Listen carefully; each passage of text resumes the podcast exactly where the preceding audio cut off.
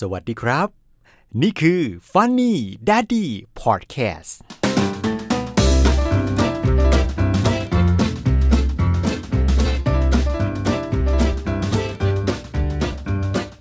EP นี้ครับ สืบเนื่องจาก Funny Daddy Podcast EP ที่ 2 นะครับ ที่พูดถึงนิทานก่อนนอนจำเป็นไหม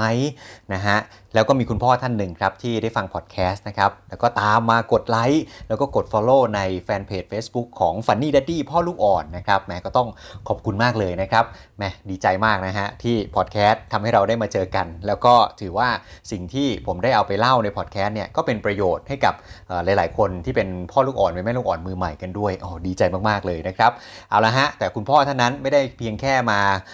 กดไลค์กด Follow อย่างเดียวยังทิ้งคำถามไว้ด้วย ว่านิทานเล่มไหนที่ผมเนี่ยพอจะแนะนำได้บ้าง จะได้เอาไปสรรหาแล้วก็ไปซื้อมาอ่านให้กับลูกของคุณพ่อเนี่ยฟังด้วยนะครับ ถามมาในแฟนเพจขนาดนี้จะใจร้ายไม่บอกก็คงจะไม่ได้แล้วนะครับ วันนี้ผมเลยขออนุญาตเอา EP นี้นะครับ มาแนะนำหนังสือ ที่เป็นหนังสือนิทานนะครับที่ผมเล่าแล้วก็อ่านให้กับเจ้าหนูน้อยมังกรเนี่ยได้ฟังก่อนนอนนะครับ แต่ว่าจะเป็นยกตัวอย่างสัก 2 เล่มแล้วกันเนาะไม่งั้นเดี๋ยวเวลามันจะยืดยาวกันไปนะครับ มาที่เล่มแรกกันดีกว่านะครับ เป็นหนังสือที่เป็นหนังสือชุดครับหนังสือชุดแบบนี้ที่เขาทำนะครับ ซึ่งหนังสือชุดเล่มนี้เป็นหนังสือ ของสำนักพิมพ์นานมีบุ๊กครับคิดดี้ด้วยนะครับ ซึ่งในเครือของบริษัทนานมีบุ๊กนั่นเองนะฮะ อันนี้ผมบอกก่อนเลยนะครับ ไม่ได้รับการสนับสนุนจากนานมีแต่อย่างใด อันนี้คือเดินไปในร้านหนังสือแล้วก็ไปเลือกสรรหามาด้วยตัวเองนะครับ อันนี้เราก็เลือกมาเลยนะครับสำหรับหนังสือชุดเล่มนี้นะครับ ที่เขาบอกว่าเป็นหนังสือของ ถ้วยฟูนะครับถ้วยฟูเนี่ยก็คือเป็นลักษณะเหมือนเป็นเป็นพี่กระต่ายเนี่ยตัวสีขาวๆแก้มชมพูชมพูน่ารักน่ารักเลยนะครับ แล้วสิ่งที่ถ้วยฟูเนี่ยเขาแบ่งเป็นแบบนี้ฮะเขาแบ่งกันเป็นแบบหนังสือชุดเลย ซึ่งผมเนี่ยซื้อมา 2 เล่มด้วยกันนะครับ นั่นก็คือถ้วยฟูมีความสุขและถ้วยฟูผู้ใจดีนะครับ จริงๆแล้วเนี่ยเขาก็จะเป็นแบบมีเรื่องของความเศร้าความกลัว ความผิดหวัง ความว้าวุ่นใจ ความโกรธ อันนี้เขาแบ่งเป็นชุดๆเลยนะครับสำหรับหนังสือเล่มนี้เนี่ยมันเป็นกึ่งหนังสือภาพครับ ซึ่งคนที่เขาเป็นผู้สร้างสรรค์เนี่ยเป็นชาวต่างชาตินะฮะ ไม่ใช่คนไทยนะครับ เขาชื่อว่า Trash m o r o n y นะครับ ซึ่งเป็นคนเขียนเรื่องแล้วก็เขียนภาพนะครับ ส่วนคนที่แปลเนี่ยโอ้เป็นระดับท่านผู้ช่วยศาสตราจารย์นะครับพระพินทรณทลางนะครับเป็นคนแปลตัวถ้วยฟูนะครับหนังสือชุดเล่มนี้นะฮะที่ ความน่าสนใจที่ผมอยากจะมาแนะนำนะฮะและผมคิดว่าผมก็ไปยืนเลือกอยู่นานมากว่าหนังสือเล่มไหนดีที่จะเอาแบบมาอ่านให้กับลูกในวัยประมาณแบบ2-3สเดือน ได้ได้พอจะเข้าใจไปกับเรานะครับ คือมันต้องเป็นหนังสือที่เป็นแนวแบบเชิงหนังสือภาพ แล้วก็ได้เห็นว่าสิ่งที่อยู่ในภาพนั้นมันบอกเล่าสื่อสารอารมณ์อะไรนะครับ แล้วถ้วยฟูนี่แหละก็เลยเข้ามาอยู่ในเข้าเขาเรียกว่า ชนะเลิศในการที่จะเข้ามาอยู่ในส่วนที่ผมเลือกมาให้ลูกได้อ่านดูนะฮะอันนี่เป็นวิจารณญาณส่วนตัวนะครับ แต่ทีนี้ต้องยอมรับว่าพอได้มาอ่านให้ฟังเนี่ยมันก็จะมีสิ่งที่ทำให้เราได้เห็นพัฒนาการบางอย่างของตัวลูกของเรานะครับ อย่างตอนที่ผมเอาตัวหนังสือเล่มนี้เนี่ยผมซื้อมา 2 ชุดก่อนอสองเล่มก่อนนะครับ ซึ่งก็เป็นเรื่องของมีความสุขแล้วก็ผู้ใจดีนะครับ แล้ว เรื่องราวเนี่ยมันก็เป็นเรื่องเหมือนเรื่องปกติธรรมดาเนี่ยแหละครับ คือก็เหมือนกับตัวถ้วยฟูก็เป็นตัวแทนของเด็กน้อยคนหนึ่งที่ได้ไปแสดงความ มีน้ำใจหรือว่าสิ่งที่เป็นคนที่สร้างความสุขให้กับคนรอบข้างอะไรแบบนี้นะครับ ซึ่งเรื่องราวเนี่ยมันน่ารักน่าชังมากนะฮะแล้วก็เป็นหนังสือที่ภาพสวยเรื่องดี อันนี้ต้องชื่นชมเลยนะครับ แม้ว่าราคาแอบจะสูงไปนิดนึงนะฮะเล่มหนึ่งก็ 98 บาท คือลองคิดว่าเป็นหนังสือภาพที่เล่มบางๆนะมีอยู่ประมาณไม่ถึงเอ่อ20 หน้านะฮะแต่ว่า หนังสือเนี่ยคือโอเค เราเข้าใจว่าอาจจะด้วยต้นทุนมันสูง แต่สิ่งที่เราได้รับกลับมา ถือว่าผมแนะนำว่าเป็นอีกหนึ่งเล่ม เพราะว่าไม่ใช่เพียงแค่หนังสือที่เขาจะมามีแค่ภาพและเรื่องเท่านั้น แต่ว่าท้ายเล่มครับ มันมีเป็นข้อแนะนำจากนักจิตวิทยาแล้วก็ที่เป็นคุณหมอด้วยนะครับเขามาแนะนำในช่วงท้ายเล่มว่าในหนังสือเล่มนี้ที่เราอ่านให้ลูกฟังเนี่ยมันจะปลูกฝังเรื่องอะไรให้กับลูก ผมยกตัวอย่างนี้ดีกว่าครับนะฮะ คือในหนังสือถ้วยฟูผู้ใจดีเนี่ยที่ผม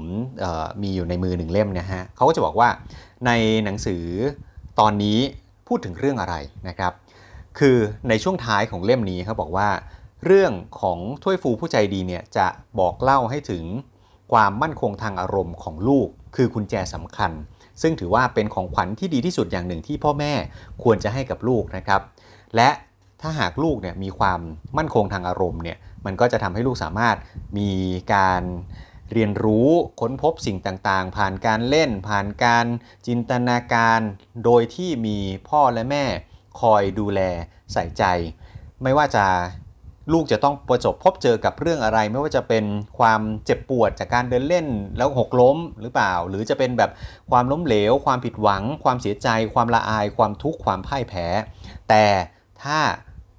ครอบครัวเนี่ยเป็น ผู้ที่คอยให้เขาได้รู้ว่าสิ่งที่เขาเผชิญนั้นมันคืออะไร คอยบอกคอยสอน คอยแนะนำเขา จะทำให้เขาได้รู้ว่า อ๋อ จริง ๆ แล้วชีวิตไม่ได้ต้องการความ perfect เสมอไปนะฮะ อันนี้คือท้ายเล่มเนี่ย ก็จะบรรจุมาแบบนี้เลยฮะ เขียนมาแบบนี้ ลงชื่อแบบศาสตราจารย์ ดร. เครกออลสัน เป็นนักจิตวิทยาพัฒนาการนะครับ จากมหาวิทยาลัยเมลเบิลออสเตรเลียนะครับ หรือจะเป็นทางบิลออลแฮม นักจิตวิทยาเด็กนะฮะของออสเตรเลียเช่นเดียวกัน เขาก็จะมาเขียนแล้วก็บอกเล่าอยู่ช่วงท้ายเล่มนะฮะทุกๆเล่มจะเป็นแบบนี้นะครับ ก็ถือว่าอันนี้เป็นหนังสือชุดที่ถ้าคุณพ่อคุณแม่ท่านใดสนใจ ลองไป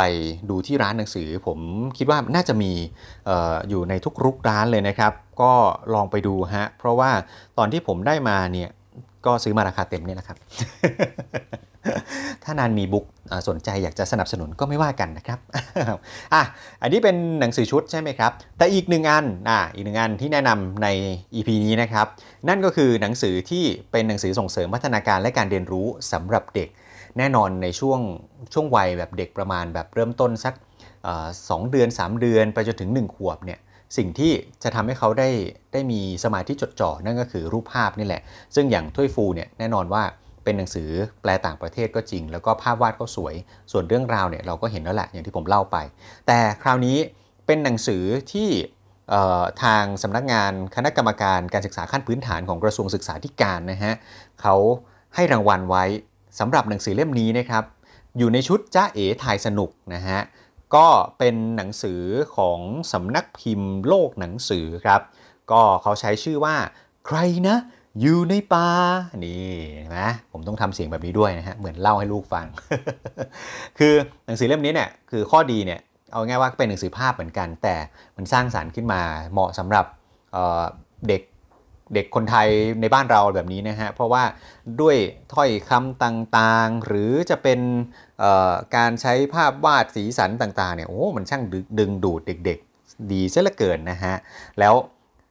ตัวที่ผมชอบก็คือว่า นอกจากเขาจะแบบเขียนเป็นกรอนแบบอย่างเช่นนะครับ ยกตัวอย่างนะครับ คือ ถ้าในหนังสือเล่มนี้เขาจะมีเป็นสัตว์หลากหลายใช่ไหมฮะแล้วก็จะเป็นแบบเหมือนให้แบบเด็กๆเนี่ยได้มาจินตนาการแล้วก็ทักทายกันได้ เดี๋ยวผมลองอ่านให้ฟังนิดนึงแล้วกันนะฮะะถือว่าอนุญาตแล้วกันนะทางสำนักพิมพ์เผื่อแบบจะได้แบบช่วยกัน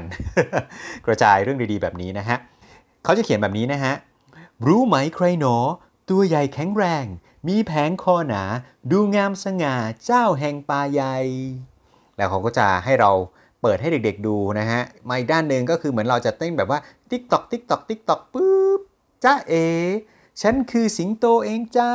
นะฮะ แล้วก็จะมีคำภาษาอังกฤษแบบ lion lion แบบนี้ด้วยนะครับ อันนี้คือยกตัวอย่างหนึ่งอันนะ ยกตัวอย่างหนึ่งอัน ซึ่งผมว่า เออเขาทำหนังสือ น่า น่าสนใจมากตอนที่ที่เห็นเนี่ยก็ โอ้ มันมีหนังสือแบบนี้น่าจะช่วยสร้างจินตนาการให้กับเจ้าหนูมังกรลูกของผมได้ ได้ไม่มากก็น้อยนะฮะ ซึ่งจริงๆฮะคือหนังสือเล่มนี้เนี่ยคือถ้าลองเปรียบกับอย่างถ้วยฟูเนี่ยมันก็จะเป็นแบบอ่าเป็นภาพทั้งเล่ม ไม่ได้มีกิมมิคที่แบบว่าอ่าต้องมาอ่ามีเหมือนใบหญ้าปิดบังตัวสัตว์เอาไว้อะไรเงี้ยแต่เล่มนี้นะฮะใครน่าอยู่ในป่าเนี่ยก็ เขาจะใช้วิธีการแบบเหมือนปิดบังเอาไว้นะครับ ซึ่งก็ต้องชื่นชมคนที่เขาทำด้วยนะฮะสำหรับคุณคุณวรากรเอกอัครากูลนะครับ ซึ่งเป็นคนคิดเรื่อง ส่วนภาพเนี่ยเขาคือเขาเหมือนน่าจะเป็นเป็นนาปากกาแล้วกันนะครับ คุณนารุนะฮะะแต่ว่าหนังสือเล่มนี้เนี่ยได้รางวัลชมเชยนะครับ หนังสือสวยงามสำหรับเด็ก ปี 2563 ที่ผ่านมานี่เองนะครับจากสำนักงานคณะกรรมการการศึกษาขั้นพื้นฐานของกระทรวงศึกษาธิการ ลองไปดูกันครับสำหรับหนังสือที่ผมแนะนำไปอะลืมบอกราคาเลย ตัวเล่มใครน่าอยู่ในป่าเนี่ยอยู่ที่ราคา 195 บาทนะลองไปดูครับผมว่าร้านหนังสือเนี่ยน่าจะมี เพราะว่าอย่างที่ผมไปเดินผมจำได้ผมไปเดินที่ที่ห้างแล้วก็ไปดูในร้านหนังสือนี่แหละครับ แล้วก็ถามว่าอยากจะได้หนังสือสำหรับ เด็กหนังสือนิทานนะครับก็ทางพี่ๆที่อยู่ในร้านเขาก็ชี้เป้าไปเลยว่าอยู่ตรงนี้กันนะครับแล้วก็ลองไปเลือกยืนเลือกดู ซึ่งเยอะมากครับเยอะมากจริง ๆ อยากจะให้พ่อพ่อแม่แม่เนี่ยตัดสินใจดีๆนะครับ คือเห็นแล้วมันน่าซื้อไปหมดนะครับ ผมเข้าใจจริงๆนะน่าซื้อทุกเล่มเลย แต่เราก็ต้องเลือกว่าเล่มไหนที่มันจะเหมาะกับช่วงวัยของลูกเรานะครับ อันนี้ก็ถือว่าเป็นหนังสือ 2 แบบ นะฮะที่ผมมาแนะนำในวันนี้ก็หวังว่าน่าจะพอเป็นประโยชน์ให้กับคุณพ่อคุณแม่มือใหม่หลาย ๆ คนนะครับ เพราะว่าต้องยอมรับเลยว่าเรื่องของการอ่านนิทานเนี่ยมันช่วยส่งเสริมเรื่องของพัฒนาการเรื่องของสมองต่างๆ ใช่ไหมอย่างใน EP ที่ผมพูดถึงนิทานก่อนนอนเนี่ยก็บอกไปแล้วว่าพัฒนาเรื่องของ EF ใช่ไหมฮะพัฒนาสมองส่วนหน้าให้แบบสามารถ เรียนรู้ไปในทุกๆเรื่องได้นะครับ ไม่ว่าจะเป็นเรื่องของ EQ IQ ต่างๆนะครับ ก็ลองดูฮะ ก็หวังว่าใน EP นี้น่าจะเป็นประโยชน์นะครับ แล้วก็ฝากทุกๆคนด้วยนะครับ ที่ฟังพอดแคสต์นะฮะ เข้าไปกด subscribe ด้วยทั้งในพอดแคสต์หรือว่าจะเป็นในช anel ของแฟนเพจ Facebook นะครับ Funny Daddy พ่อลูกอ่อนนะครับวันนี้ก็ขอบคุณทุกคนที่ติดตามนะครับ เดี๋ยว EP หน้าจะเป็นเรื่องอะไรไปติดตามกันใหม่นะครับ สวัสดีครับ